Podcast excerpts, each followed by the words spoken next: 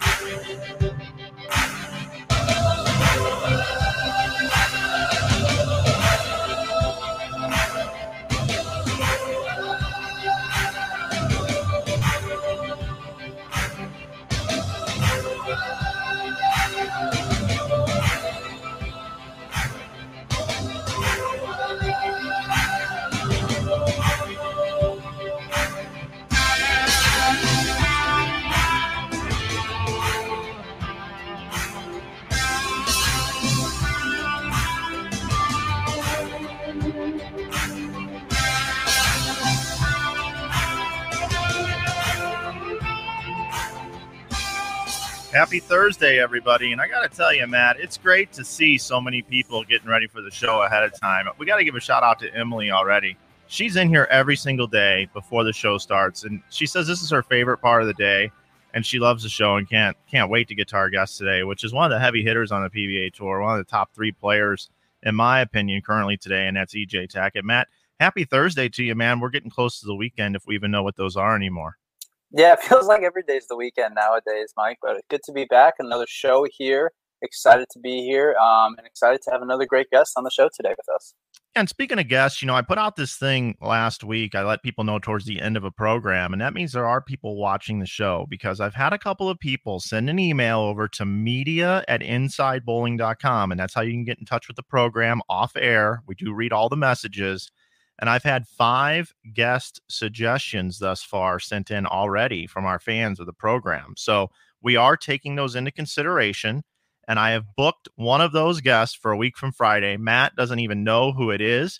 But Matt, this gentleman right here, I'm going to tell you something right now. The guy we're going to have on the program a week from tomorrow, he took down Babe Ruth in a Baltimore wow. March Madness contest they just had and he lost in the quarterfinals in a in a neck and neck controversial situation here.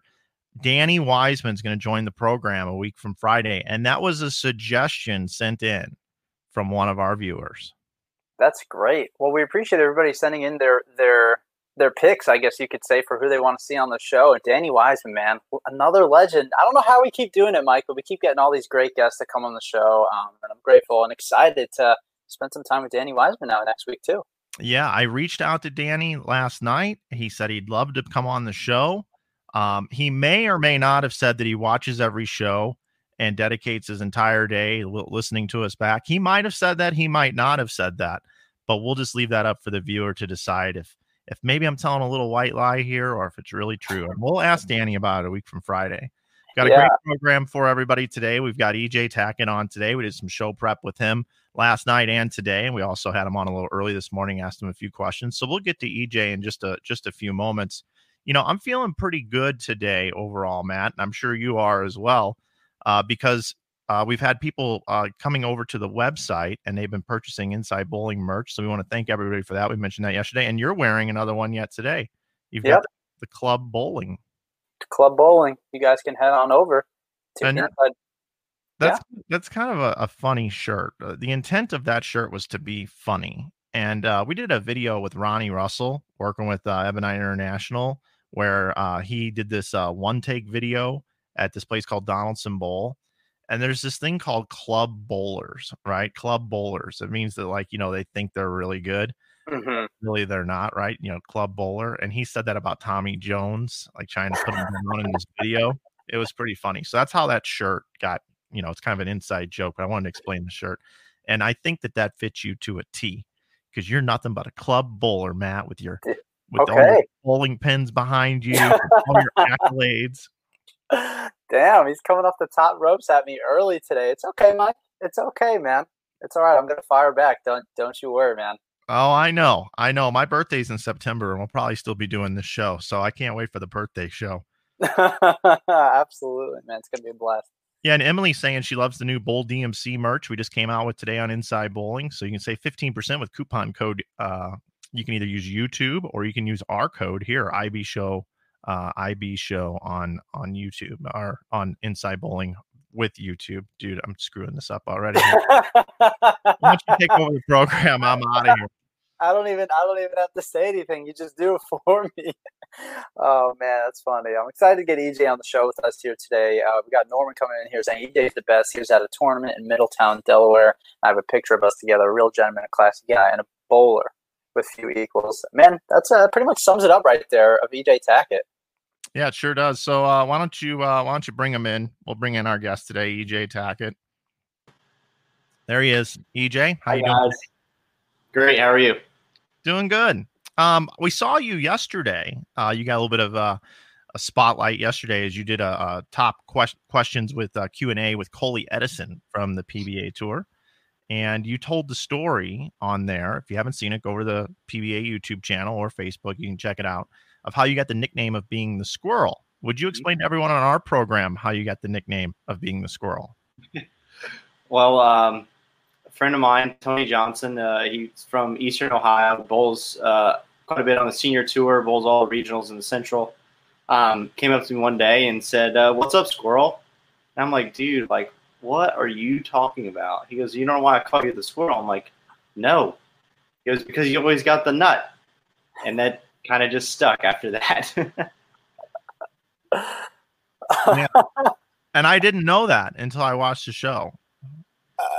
yeah, funny thing is, is uh, Mike was doing the intro for the Bowler X uh, match games, and he sends me. He's like, "Hey, dude, how's this sound?" And he sends it. I'm listening, and he's like, "And now the squirrel." I have no idea why, but EJ Tackett. And I was like, I never knew that his nickname was the squirrel. Now that you tell that story, it's freaking hilarious. yeah, it didn't come about until I mean, it was after I came on tour and started bowling regionals when I met Tony. So it was like 2014, maybe. Um, before that, when I was in college playing golf, my my uh, college uh, golf coach he used to call me the Wizard because of me getting up and down around the greens and stuff. But since I, I got a nickname in bowling, I figured, okay, well, we were in Portland, Maine when I bowled uh, the first PBA 300 up there. You get a brick, and they're like, well, you have to put a nickname on the brick you can't use your real name. So I'm like, okay, well, Squirrel it is. And now there's squirrels running all over Portland, Maine when we go up there for the PBA League.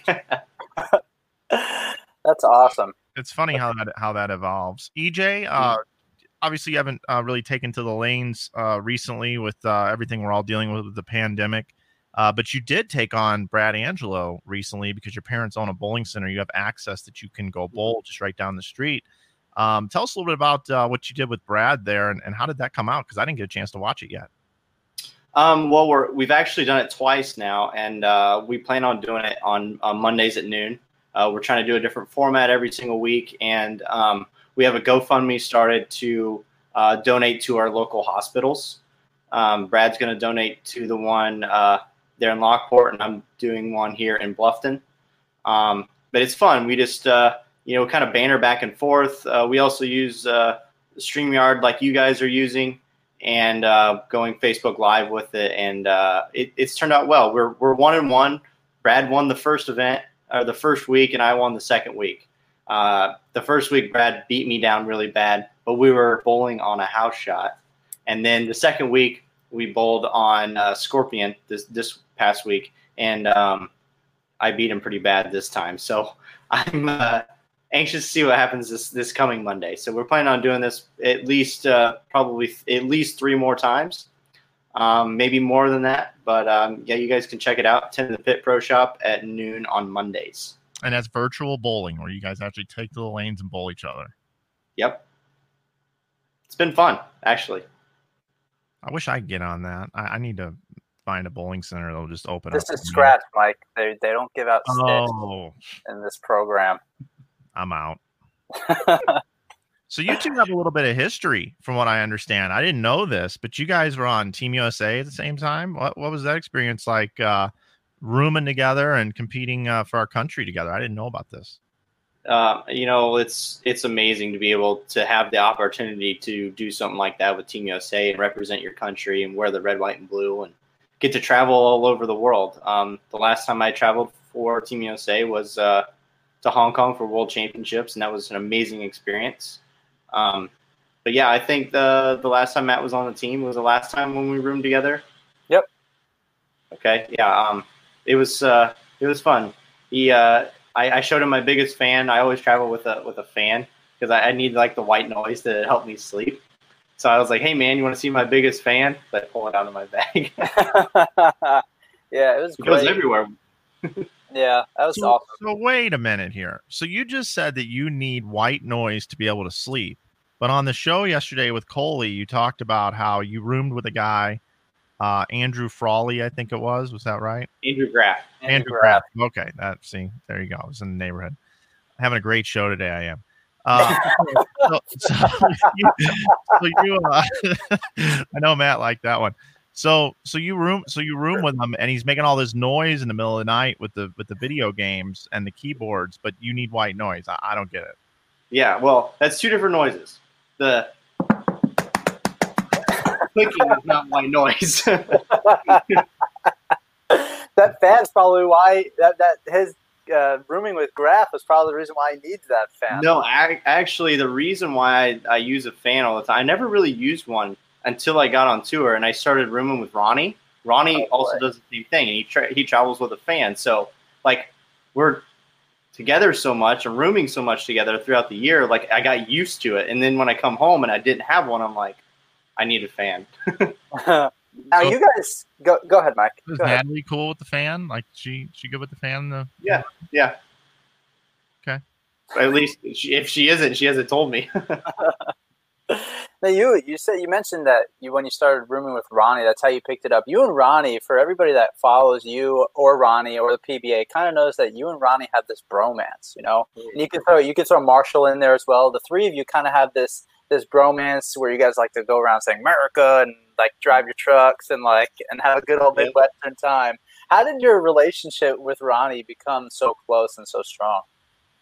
Well, when I uh, when I first came on tour, um, you know, Ronnie kind of became my, my big brother. Uh, he lives 30, mi- 40 minutes from me. You know, we're, we're close together, so we could like, you know, hang out um, every now and then. And even um, when Ronnie was younger, uh, in his in his teens in high school, uh, my dad used to bowl a lot of uh, pot games and rush roulettes in in Marion, where Ronnie lives, and Ronnie's dad was also there bowling. So my dad has known Ronnie for what 25 almost 30 years now. Um, so it was just kind of uh, I, I didn't really know ronnie that well until i actually got on tour but we've become really really close friends and um, you know it's been it's been pretty good so far. And hopefully it's one of those things that a, a friendship that lasts a lifetime. Have you guys been to country concerts together? Have you attended country concerts?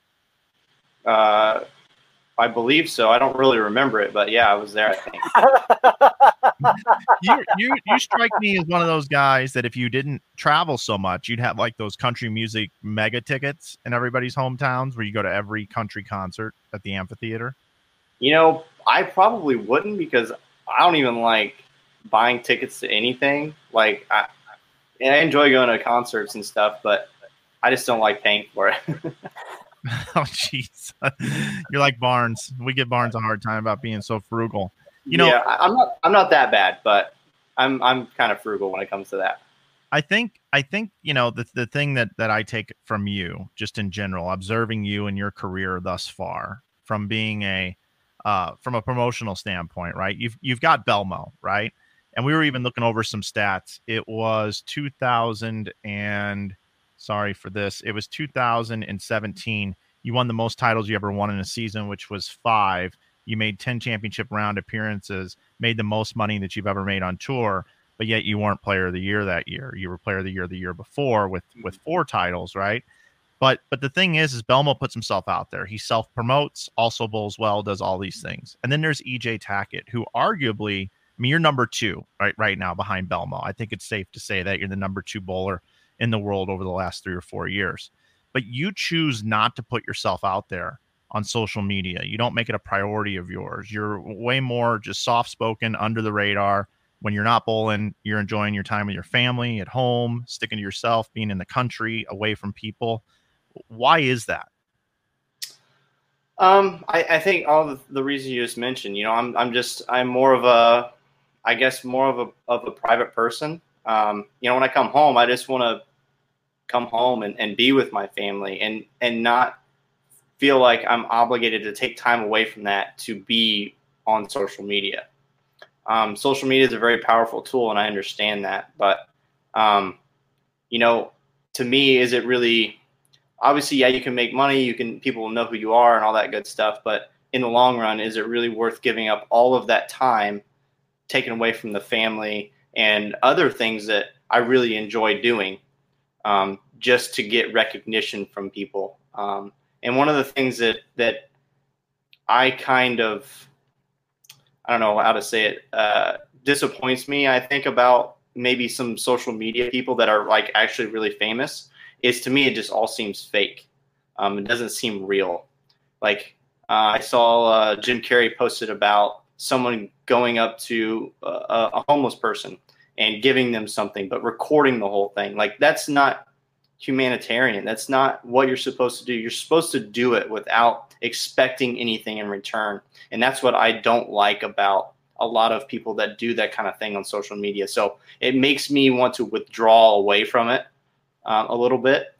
I know Natalie wants to do a lot more stuff, and I think in the in the future she's going to be taking over a little bit of the social media to get a little more content. But that's me personally. Like I think you should do things because you want to, not to get someone to like you for it. If that yeah. makes sense. Very well put. Very well put. I know that your your first love was was golf, right? We've talked about that before. I've done some PBA interviews with you. Uh, came up on the interview with Coley yesterday about how uh, she even asked you a question about golf because you're a tremendous golfer. You were a great youth golfer. You mentioned there that you know Jordan Spieth was a person you competed against, um, and realized at that point in time is, Dad, I'm just not good enough to compete at this at this level over here on the golf scene. I'm gonna go. I'm gonna go for bowling. I'm gonna go all in for bowling. I think I can do something there. But in golf, I see a lot of golfers have the same sort of makeup of your character. They're very much like you, but because of the media in golf, they're covered more. There's more people that are mm-hmm. doing things like what we're doing today. You have to say yes and go do these different things, and these endorsements are way different. And I think that if you would have pursued golf or had the same uh, path in golf to have the success that you've had in bowling, maybe we would be seeing more about EJ Tackett because you wouldn't have to do it all on your own. And a lot of bowlers have to do it on their own. And I think you're blessed to have a person like Natalie on your side who can be there to help you. So, from a personal fan of yours and a standpoint for all of bowling, I hope that you and Natalie can sit down and figure out how you're going to handle your social media and the promotion of the things that you're doing to make a, a better difference in, in, the world as well. Yeah, and I and I hope that we can. You know, I want to do it in the, in the correct way, and I, I want to do things for the the right reasons, and and not seem you know boastful or or egotistical when I do things, and that and that's another reason why um, I don't I don't post as much because I, I feel you have to like yourself more than you like other people to to do those sort of things. At least a lot of people do, I, and that's just the way I view it. That's just my personal opinion. Not saying that everyone's a everyone that uh, has a huge following on social media is a bad person. It's just the perception of I guess social media personalities that just turns me off to the to the whole thing. Yeah, so we mentioned, uh, you know, the question about, you know, uh, Natalie's so, so good at social media and, and is a great partner for you here. Emily says, I got a question for EJ. How did you meet Natalie, and how cool is it that Natalie works on Flow Bowling and gets to travel with you? Um, it's it's awesome that that she gets to work on Flow Bowling and travel with me. She gets to make a little bit of money. We get to be together. We don't have to spend all that time apart. Um, and during the day, like you know, she's doing her work, and especially if there's two squads. Um, if I bowl the morning squad per se, she's working during that time. We might have lunch, and then she's working again. I can go hang out with with Ronnie and Marshall and kind of do the thing, and then we meet up for dinner. And you know, it's kind of like you know, we get to be together, but it's not overbearing over time. You know, we're not down each other's throat every second of every day. So it's it's a nice mix of of having separation but still being together. Um, but as far as as Natalie and I meeting, uh, we were actually on Junior Team USA uh, 2013, um, and that's where we first met. And then it wasn't until uh, obviously we had some in encounters uh, for a few years, you know, between 2013 2016. But it was really like in the summer of 2016 when we really like uh, we hung out a couple of times, and then we we had a connection, and we just uh, we we went with it, and we just uh, hung out for a little bit. She got a she got a uh, a job in Indianapolis at Woodland Bowl, so she moved from uh, O'Fallon to Indianapolis, and um, that allowed us the opportunity to you know go on a couple dates and like hang out and and just and be ourselves. And it's turned into uh, a happy marriage, and I can't be any more thankful than than I am to have her in my life. I can see that right now on your face, buddy. I can see it. Still smitten, huh? yeah. um, I want to talk. I want to talk about your dad a little bit, right? We, we have this iconic moment, and if Matt wants to wants to come back in, and we can we can get this queued up here as I talk through this. Um, you know, your relationship with your father is is incredible. Um, just from talking to you, I believe we've been at a BJ's restaurant in Reno after you after you've won before, and and we spent some time talking about your dad a little bit. But uh, tell us a little bit about this relationship with dad, and then uh, how you guys have just been so close over the years. I, I also talked to someone yesterday on the phone uh, that knew that you were coming on the show today, and he remembered trying to sell capital equipment to your father, scoring units and he said, "My boy right now is down at Kegel getting some help um, with his game, and this is when you were very young. Uh, so your father has thought the world of you and your abilities, and in this moment here that we'll cue up here in a minute, we'll we'll play. You hug him, and you talk about this a lot, but talk a little bit more about your relationship with your father and why he believes in you so much." Um, you know, it's been one of those things that my dad's been my my only coach that I've, that I've had um, in bowling my entire life. Obviously, I've, I've worked with the, the, Team USA coaches, and they're they're all wonderful. But my my primary is is my dad. Whenever I'm bowling on tour and, and something's not right, you know, something feels a little bit off.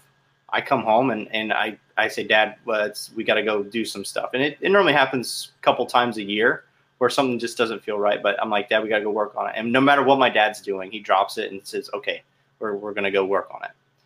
And you know, my me and my brother has been my dad's most important thing in his entire life, and everything he does revolves around what what it's going to do for us. And my dad sacrificed so much in his life to be able to share a moment like that and kind of give back to him um, his dreams. I guess you know his dreams was to be uh, great at something, but he was never able to do it. And to see me do it and have him there and experience it has been I mean it's it's hard to put into words that feeling of of after I won and and being able to to jump up there and and hug him. I mean, you saw all the emotion that came out in me.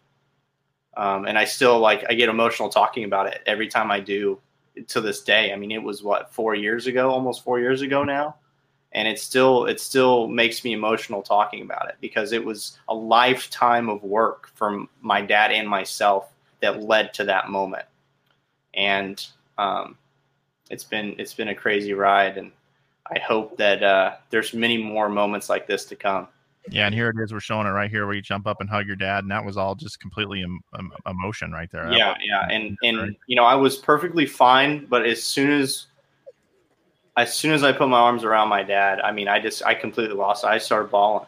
Um, you know, I like I said, I, I played golf my whole life. I've I watched Tiger. You know, got to see him win the '97 Masters and do the same thing with his dad, because you know they were a team and they they worked together his entire life. They worked to that moment, and that's and that's um, what me and my dad did. and it just, uh, man, it's just so hard to put into words the feeling that that I had that day.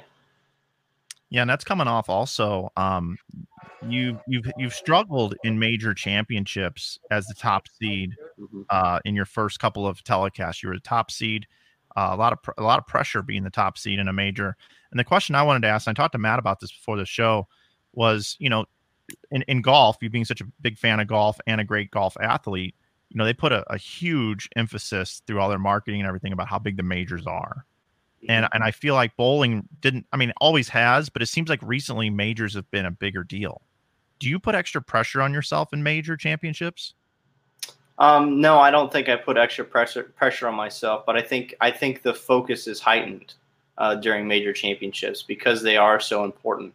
Um, I think at the end of your career, um, even if you win, you know, numerous numerous titles, you're, you, the one stat they're always going to look at is how many major championships did you win. So it's a it's a huge emphasis for me. I don't necessarily put pressure on myself, but I, I like I said, I think I think the focus is just heightened a little bit more and the the the thought process and mental aspect of it is just is sharper during during major championships. Yeah, and speaking of major championships, we've got a moment here as well that we wanted to dissect and talk about with you. It's the 2017 PBA Tournament of Champions, and we've got you queued up here in the 10th frame. And if you want to go ahead and just play this Matt, we can talk Yeah, through a little bit.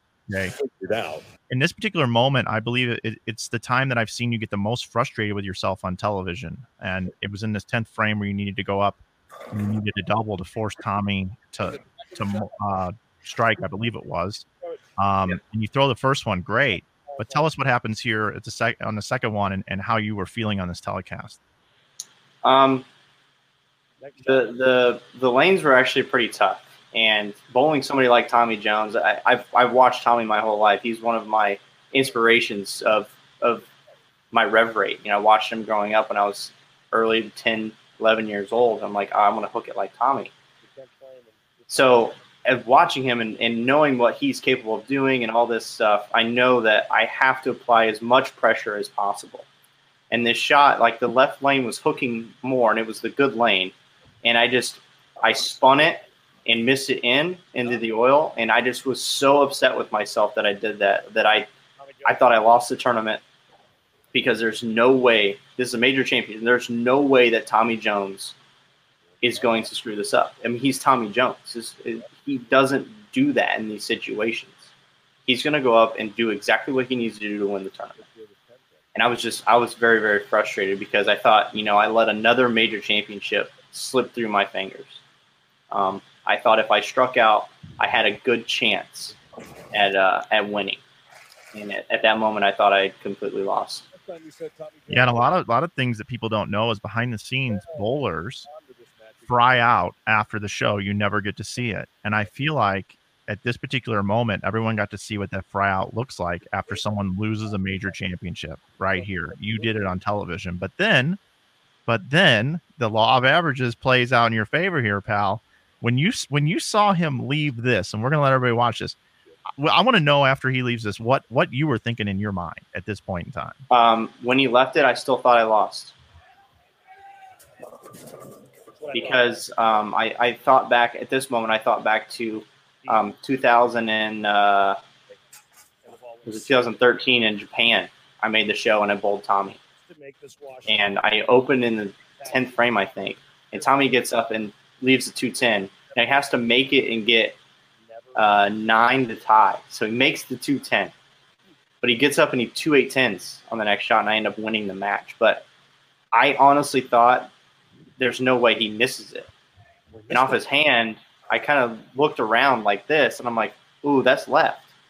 And I, when he walked away, and I saw the headpin stand, I'm like, "Oh my god, I just won!"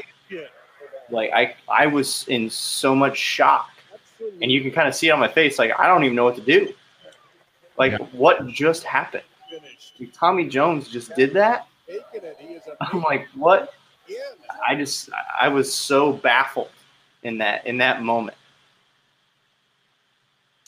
Yeah, and we wanted to bring it up because I we know you've talked about it before, but I just I just can't imagine what that's like because you're right. Tommy Jones is one of the most com- clutch competitors. Like he's known as Mr. Clutch over the years, and for him to do that, have you had a conversation with Tommy since that moment and discussed that show at all? No, we joke about it all the time, though. Um, he jokes about the major he gave me, and you know all these things. And uh, at that time, Ronnie uh, and I had a little, a little. Uh, I don't know if you want to call it a bet between us, but um, every time, well, it was basically for Ronnie because I was bowling good at the time. But every time somebody won a major between the two of us, uh, we were going to buy new Scotty Cameron putters. So it was just Ronnie's way of scamming Scotty Cameron out of me, but that's okay. So it was uh, a month later or so. We're down in Florida. We bowled the. Uh, there was a uh, an extra frame FloBowling event in uh, down in Sawgrass, I think. So we go out and play golf, and uh, we have these putters. Me and me and Ronnie both have the putters because we ordered them right after that on our way to Vegas for the Masters. So we got home, went there, have them, and uh, I went up to Tommy. I said, "Hey, man, um, I just got to thank you." He goes, "For what?" I said, "For this new putter." And you, and you know, you probably should go check out the one you bought Ronnie too. oh, that's so we, we, we egg each other back and forth quite a bit on that, but it's it's all in fun. Yeah, and and the other your your first major that you won, the World Championship that we watched earlier, you beat another good buddy of yours, Smalls. What is it like you know, and we saw it a couple times on TV this year where Tommy's bowling Barney, you've got Bill mm-hmm. bowling Belmo, all these guys that are such good friends bowling each other. What is it like when you're bowling for a major championship against one of your best friends? Um, it's awesome, uh, actually. But the the World Championships against Tom Smallwood, um, I guess looking back on it, I I wouldn't have want to bowl anyone else because Tom Smallwood obviously is one of my best friends, but he's such he's such a class act person. Like he's kind of the definition of it. Um, there was a couple of things that, that I did that I didn't even realize that I did at the end of that TV show.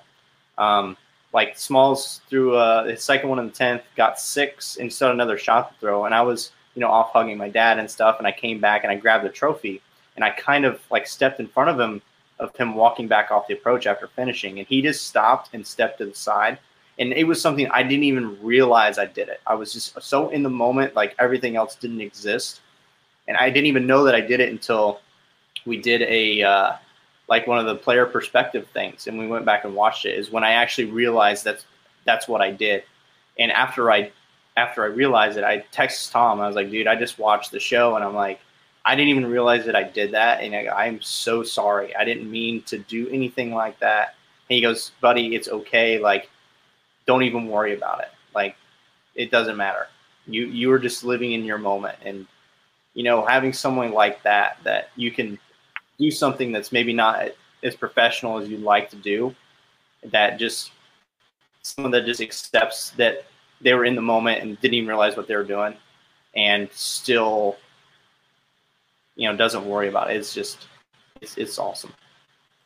Yeah, and um, I know that you uh, you and Smalls have also, although Smalls is you know kind of subdued and he's very quiet, he's also had some really funny moments. And there's this story involving Matt Sanders and a credit card.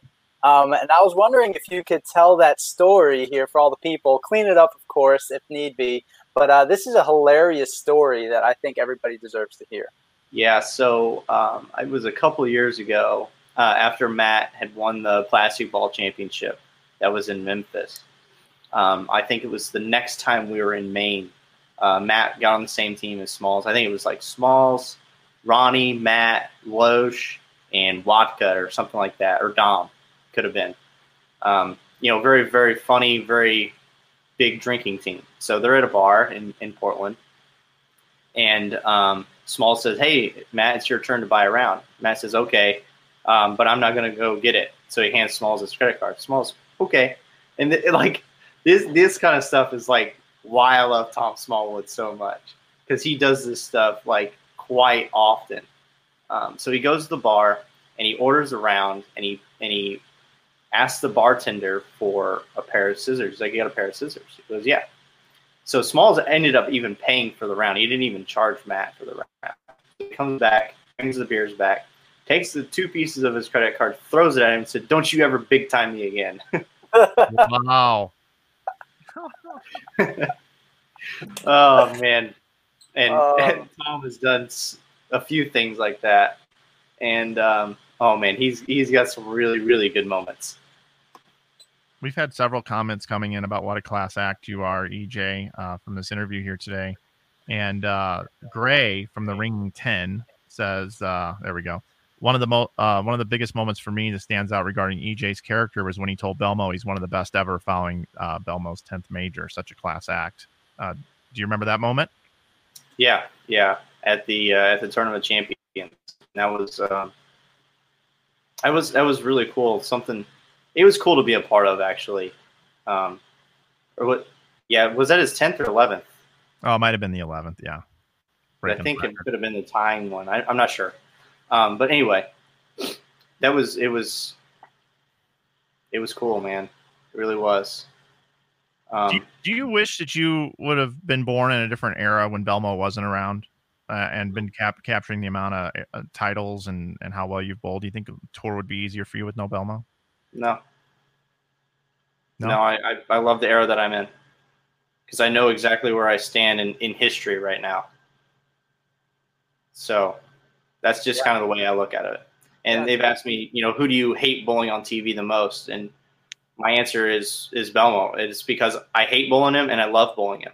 I love bowling him because I know if I beat him, I know I, I beat the best in the world. If I lose, well, I lost to the best in the world. You know, that's why it's a love hate bowling him on TV because you know what you're going to get every single time, and you know if you come through, it's it's that that much more rewarding. You know, it's kind of like anyone beating Tiger between 2000 and 2007. You know, it's kind of the same thing. That um, it's very very rewarding when you do. I've got some stats here I want to go over with you. Um, okay. You're 27 years old, or at least we think you're 27 years old, as, as we asked you before the show, and you said, "Yeah, I think I am." So you're 27 years old. Let's just say you're 27. You've won 13 times mm-hmm. on the PBA tour. Think about that for a minute do you ever sit there and think about that you've won 13 times? I do. I do actually. Yeah, I sit back sometimes and it just kind of hits you. You're like, wow, I've like won all these titles. Like you're having Danny Wiseman on next week. I think we both have 13 and I'm I remember watching him uh, growing up on TV and, and winning and I'm like, oh, that guy's pretty good. And now I'm tied with him. Okay. That's pretty incredible. And you're for you're how far from Indy are you? Uh, I live about an hour and a half from Woodland. Okay, so you know another famous bowler. Um, what the last name of Weber was was from Indianapolis originally, even though he relocated to St. Louis. Dick Weber, right? Yep. So, so I was talking to Steve Orf last week about this, just to put some things in perspective, and he brought up your name with me on the phone. Dick Weber was one of the founding fathers of the PBA Tour, right? 1959 was the inaugural season. And according to Wikipedia here, uh, going over some of these stats, he won three of the first four tournaments at age 31. And Dick didn't start until he was 31 and won 30 titles. 30 titles. Okay. Could you imagine that you aren't going to start your professional bowling career for four years from right now and have those 13 titles stripped away? Plus whatever you may win between now and then. Don't want to take anything for granted because your next title is always the hardest. Mm-hmm.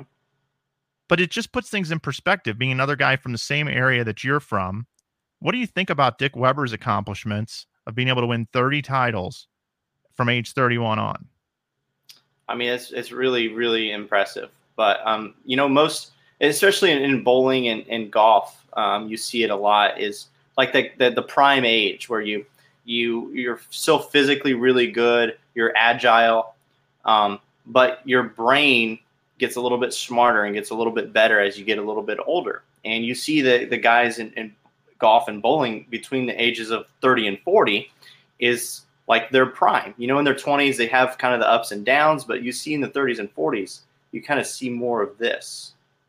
You know, and then at the end it starts to tail off. But I think during that time it is your prime your prime age. So him winning that many times, yeah, that's a lot um, after 31 years old. But does it surprise me? No, not really. It, it really doesn't. So let's let's say you win at this pace over the next four years. Let's say you win five titles. Let's just throw that out there, right? just based off of of, of uh, history, if that continues. So you would have you would have five more titles. You'd have 18 titles. Okay. If you went on to have the same career as Dick Weber from 31 on, right? You would have 30 more titles. You would retire with 48 titles. Do you think you can get there? Well, if I didn't think I would get there, I'd never get there. And that's the way I look at it. Um, yeah, I, I, get asked that question a lot. Um, do I think I can get to 48? Absolutely. Only only the time of a career and in 20 more years of, of bowling will tell if I can or not. But I believe in myself that that I can do it. Do you feel proud of your rev rate being a single-handed right-handed bowler? with all of the two handers that are on tour and so many two handers now that are creating the rev rate that they are. Do you consider yourself one of the last chosen ones of high rev rates, throwing it with just one hand, and you're going to become extinct? Mm, no, I don't. I, I think there's going to be um, a, a, good mix of, of there's going to be more two handers in the future, obviously, but I think there's enough people out there that are kind of like, I guess, haters uh, of two handed bowling that just refuse to do it, and they're going to do it one handed. So whether or not that one handed goes away or is gets left behind, we don't know. I don't believe it will. Um, I think I think there's going to be a good mix of of both throughout the future. Um, am I proud of it? To me, it's it's irrelevant whether you throw it with one hand or two hands, because um, at the end of your career, does it really matter? You know, um, I look at how many times did you win, how consistent were you, um, that that sort of thing. So whether you have a high rev rate, no rev rate, one hand, two hands, no hands, it's it's all kind of irrelevant to me. I want to bring Matt back in. Matt and I were having a conversation about your last couple of years of your career, and we were uh, we listened to your Q and A again with with Coley yesterday, and you talked about how 2019 was a great season for you. Like it was really an incredible season, but you only won one title. Mm-hmm. One thing that we were thinking about is trying to trying to figure some of that stuff out and we're, and we're going to get the answer from you obviously because you're on our show. But we started thinking about you know fox. Fox was a change in 2019 and your winning percentage went down even though you had nine championship round appearances. Did that have anything to do with your performances on television no actually in 2019 was probably an overall probably the best i've ever bowled on tv as a, as a whole um, i just got beat and, and that's just the way it is uh, I bowled several times. I bowled 230, 240s and, and, and lost. So it wasn't like I was bowling bad or performing bad. It was just, I was just getting beat. And there's nothing you can do about that. You can go out there and do the best you can. And I feel that I did. And it just wasn't enough on those particular days. And the way I look at it is if I keep doing that, keep performing on that level, over time, the curve is going to come back in, in my favor.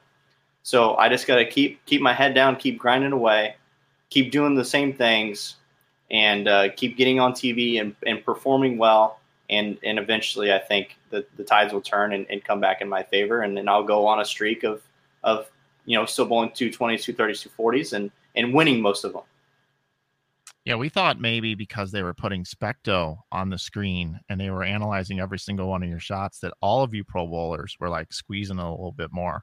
But then somebody figured something out this year because then it took like two two ninety to win.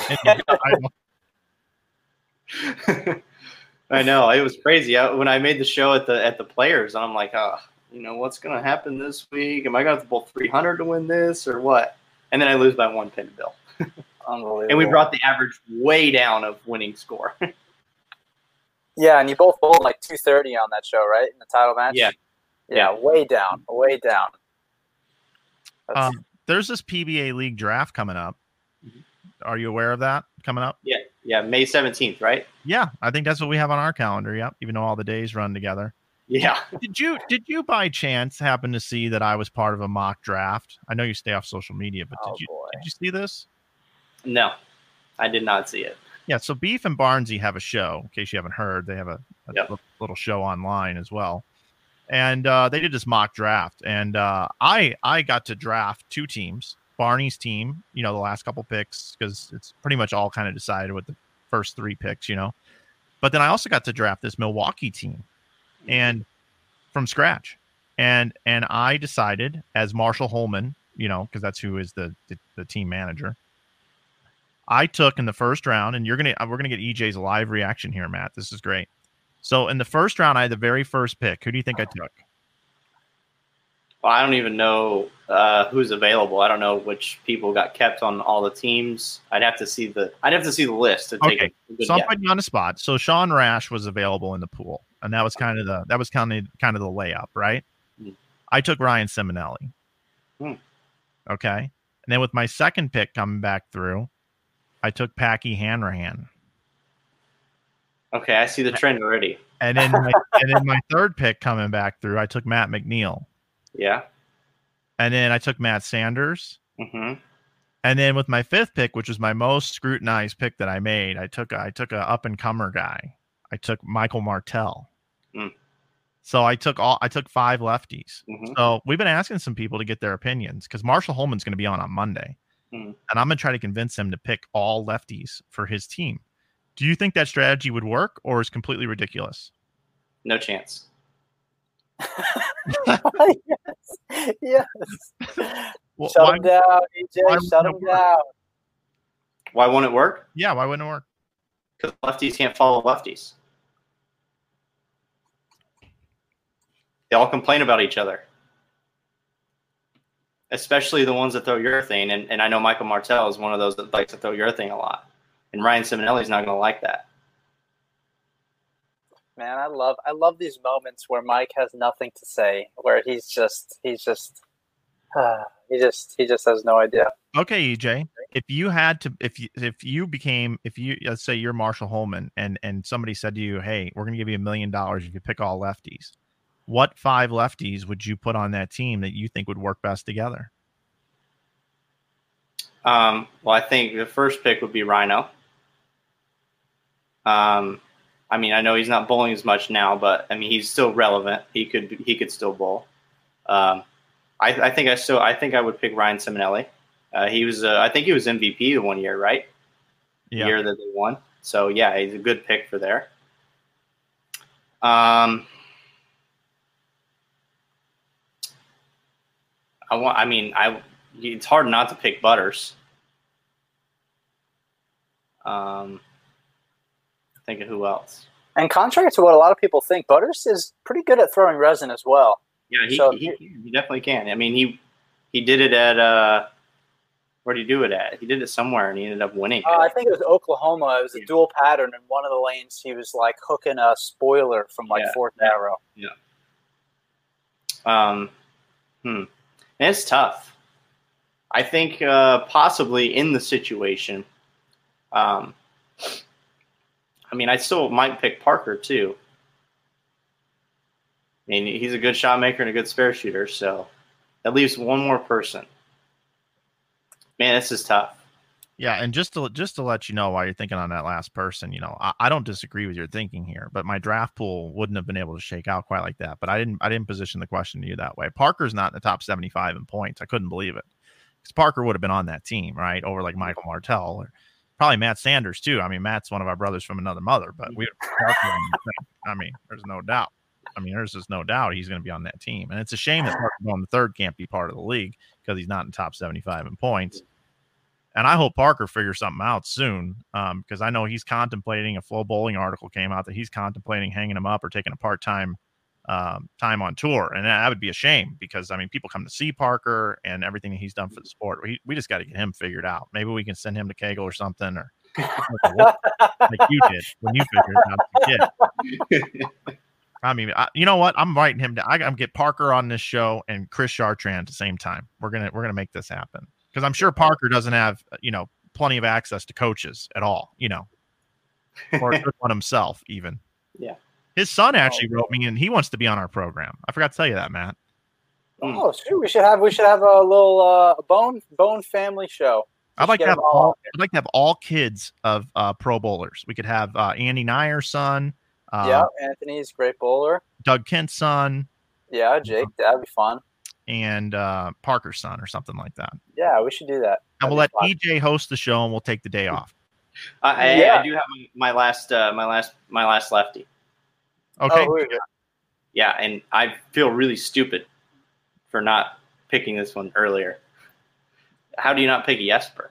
Oh, yeah, right. yeah. Well, it's because he uses two hands. You don't really Yeah, think but he's out. still left-handed, and and true. him and Kyle won the doubles there. I Yep. mean, Yeah, that's a pretty. That's obviously. I remember that one a lot since I lost. Oh boy. one other topic I want to get to with you, EJ, before we let you go, and we appreciate you coming on the show, of course. But let's talk about your brother a little bit. Your brother Zach, right? Um, we talked a little bit about before the show again on this one. You know, your brother is a very good bowler as well. Um, when you were 16 and he was 12, you both bowled 300 in the same game in a youth tournament. Could you tell the folks that one a little bit? Yeah, it was uh 2000, 2009 youth state tournament in uh actually in Matt Sanders' uh, stomping grounds in in, in Evansville. Uh, we're bowling the doubles and singles part of the of, of the event, and we get down to the last game of I don't remember if it was doubles or singles. Um, me and my brother were bowling. They there was three people on each side, and uh, my brother was first and I was second. So we're bowling back to back. And my brother, 12 years old, bowls 300 game. I have the front nine. And I'm like, oh my gosh, this is like, what is going on? I was so nervous. I'd only bowled a couple of 300s, maybe four or five at that point. And I'm like, wow, we can actually do something here. Like, this is pretty cool. Like, brothers bowling back to back 300s. I was really nervous. So I get up there, throw all three in the 10th. After the second one, I realized that I could bowl 800 because I bowled 247, 258, or whatever. I had 505 going last game. So I'm like, I need five to bowl 800. I'd never bowled 800 before in sanctioned competition. And I'm like, oh crap. So now I'm thinking about I, I can bowl 800. I only need five. So the strike for us to bowl the 300s. And I was I was a nervous wreck. And luckily I struck. And uh, it was it was awesome. I think we ended up having an article in like a Bowlers Journal or something, and it was it was really cool. Yeah, I know you're close to your brother, and this year I actually saw your brother at South Point. Um, the week before the World Series of Bowling, I believe he made the match play in a major, didn't he? Uh, Because I know you guys had to bowl each other, from what I understand, from what I remember. He had a really good afternoon this year. I don't think so. No, he hasn't made match play at a major yet. He made match play at one of the tournaments this year. But I, I know he bowled really well at one tournament this year because I saw him and we had a conversation about it. But yeah, I- I mean, he's been he's been bowling really good. It's just he, he gets really close and then um, has a hard time finishing it. I think he once once he learns and does it once or twice to finish, I think the floodgates might open a little bit and we will start seeing him more and more. Yeah, the question I'm trying to get myself to here today is: Do you think your brother uh, will ever win on tour?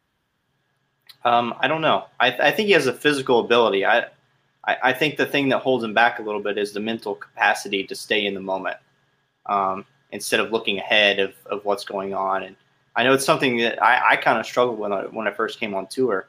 Um, but I had a lot of success early, and I didn't have to go through all the trials and tribula- tribulations that, that he's going through. Um, but it's it's I wouldn't say that he can't. I think that he physically can. I think someday when he figures out how to mentally get through a tournament, I think his chances will greatly increase at having the opportunity to win. How often do you and him work together on each other's games, or do you give him advice, or or him advice to you? Um, it's more advice from me to him because I'm just trying to help him with the knowledge that I have that I've gained uh, being on tour. I try to give as much of it as I can to him, and I, I just try to get him to you know kind of use it and, and make it his own.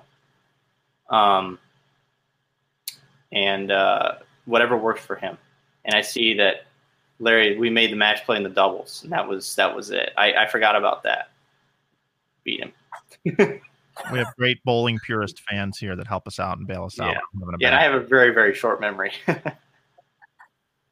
Yeah. So, um, your brother also um had a had a scare a couple years ago, and uh, I only mention it not because I want to bring attention to that in particular, but I couldn't believe. I mean, I do believe, but how the bowling world responded to your brother because he has epilepsy, and there was an issue that happened driving a vehicle, and everybody was very uh, afraid of what was going on, and the whole bowling world rallied around him. That's all I saw on social media that day when you found out about that, uh, what was you? How did you? How did you find out, and how did you feel about that?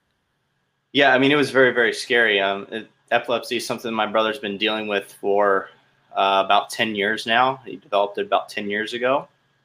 And uh, it, it's a scary thing, you know. You, it's it's something you don't you don't ever want to see somebody have have a seizure and have an episode. It's it's um, it's scary. And I remember the first time that that it happened when I saw it for the first time. Me and my brother were actually on the golf course, and luckily, uh, my dad, the hole that we were on, my dad was on the very next hole adjacent to it, so he was able to come over and help. And uh, scary moment, but um, yeah, yeah, it's tough. Is he doing? He's doing okay now, though, right?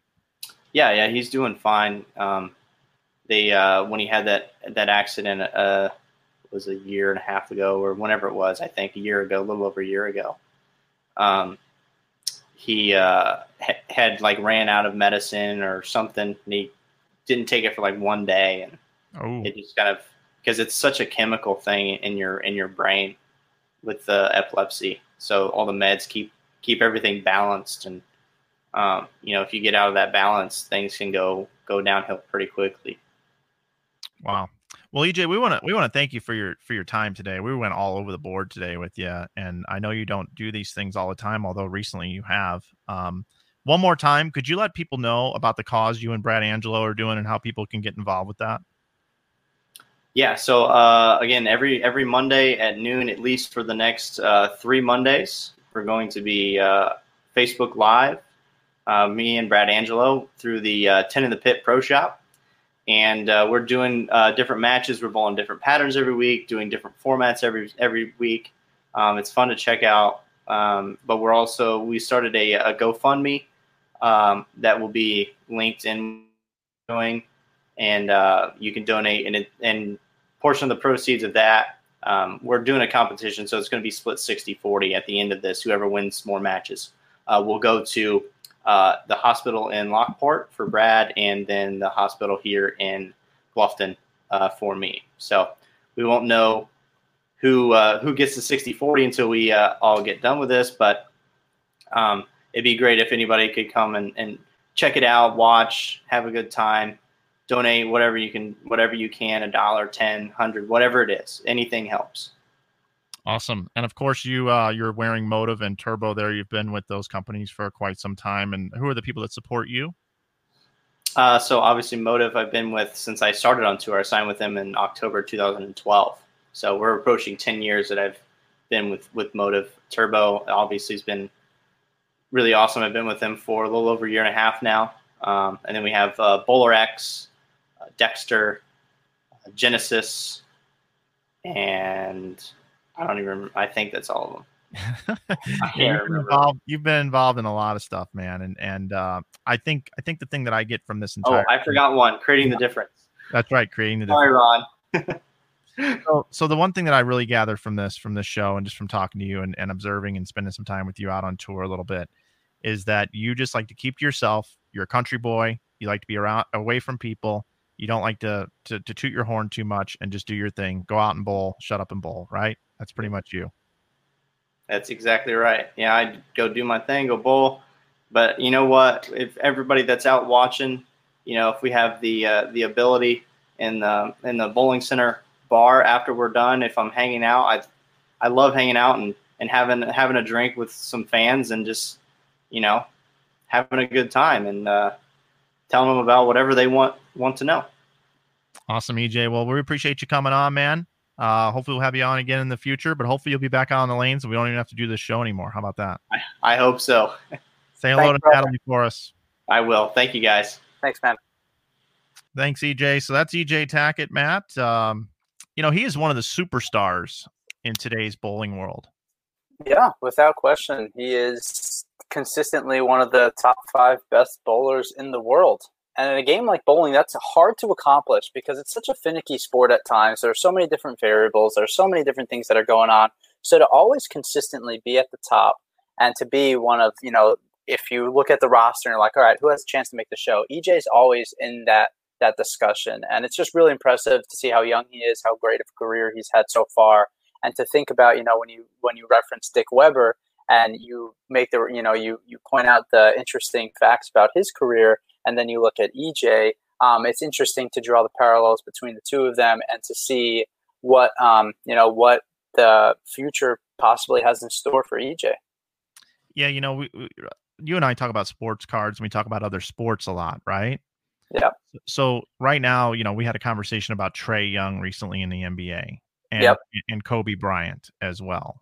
And Kobe Bryant, when you look and you see his career, Kobe Bryant didn't have, I- think it was 800 assists until like his fifth year in the league. I'd have to look it up again. It's been a month since we talked about this.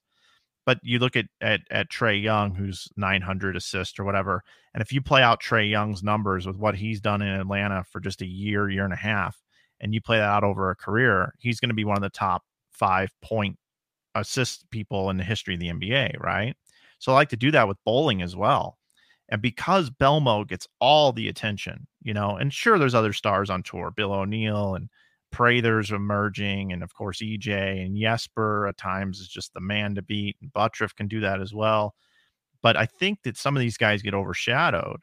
And I, I believe EJ Tackett is going to go down as one of the top 10 bowlers in PBA history when it's all said and done during my lifetime.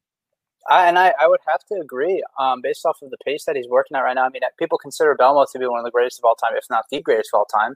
Um, and he didn't win his first title, I don't think, until he was 26 um, or somewhere in his mid 20s. So if you compare EJ to where all these other guys are at right now, and I know as an athlete, you don't really like to compare yourself to others. You like to just have your own journey and go at that pace.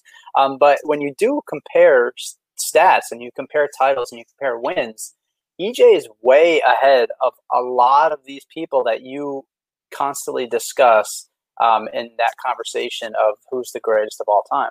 Yeah, and you have a, you have 11 years difference, I believe it is, in their ages. Yeah, yeah. Or Or no, it's- I'm sorry, it's like eleven. Nine. It's 11 titles and nine years. That's Yeah, right. yeah. Because Belmont, I think, is 36. EJ's 27. So, I mean, um, and, and similar to what you're saying, though, going back to the other sports, talking about Trae Young, talking about Kobe Bryant, um, it's interesting how there are a lot of really great players over the years um, who have great stats in other sports. Um, and at the end of the day, what it comes down to is wins. And EJ referenced that today when we were talking. It was not only just wins, but major wins. You know, what comes down to what people talked, uh, what people talk about when they talk about those greatest of all time conversations. Um, and you know, when Belmo won that 11th major, Rob Stone on Fox Sports screamed out, "He's the greatest! He's the greatest!" And you know, Belmo doesn't have the most amount of titles ever. He's got the most majors ever, and I think it'll be interesting to see how EJ's career moves forward and how many wins um, at majors he can capture. And I think, like EJ said, um, it'll definitely um, help propel him forward into that conversation. Yeah, agreed 100%. We see you, Justin. Thanks for the merch shout out there. Uh, tomorrow, we got a programming update and announcement for tomorrow, Matt. We're going to be an hour early Yep. tomorrow, and I'm probably going to bail out of the show with 15 minutes to go tomorrow, and you'll have to run this thing down. But tomorrow could be our most watched show that we've ever had in the history of our program, which has been 14 episodes so far.